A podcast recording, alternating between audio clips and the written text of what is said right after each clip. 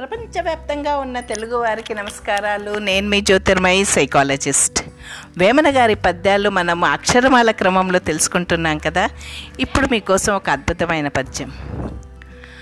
అనువుగాని చోట అది కులమనరాదు కొంచెముండుటెల్ల కొదువ కాదు.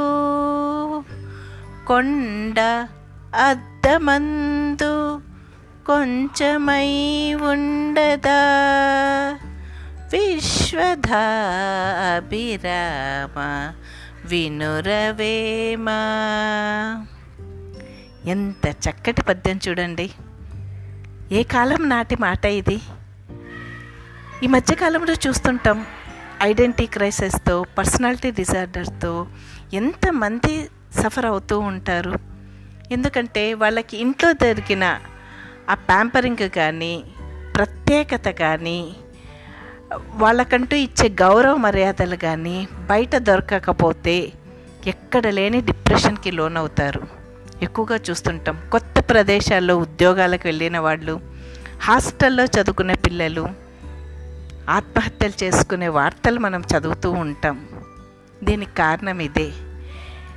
ఎటువంటి వాళ్ళైనా వాళ్ళకి సమస్యలు వచ్చినప్పుడు కొత్త ప్రదేశాల్లో ఉన్నప్పుడు ఇంటిలో ఉన్నంత సౌకర్యం బయట ఉండకపోవచ్చు. కాబట్టి వాళ్ళు అనువుగాని చోట అదుకులం అనరాదు అది అనువైన ప్రదేశం కాదు. అటువంటప్పుడు ఆ ప్రదేశానికి అనుకూలంగానే వాళ్ళు తమ జీవితాన్ని అర్థం చేసుకోగలగాలి ప్రతి వాళ్ళున్న పరిస్థితులకు అనుకూలంగా నడుచుకోగలగాలి. కొండ చూడండి.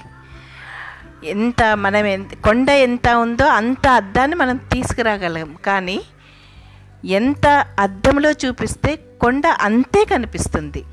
కొండ అద్దమందు కొంచెమై ఉండదా? నువ్వు ఎంత గొప్పవాడవైనా కావచ్చు.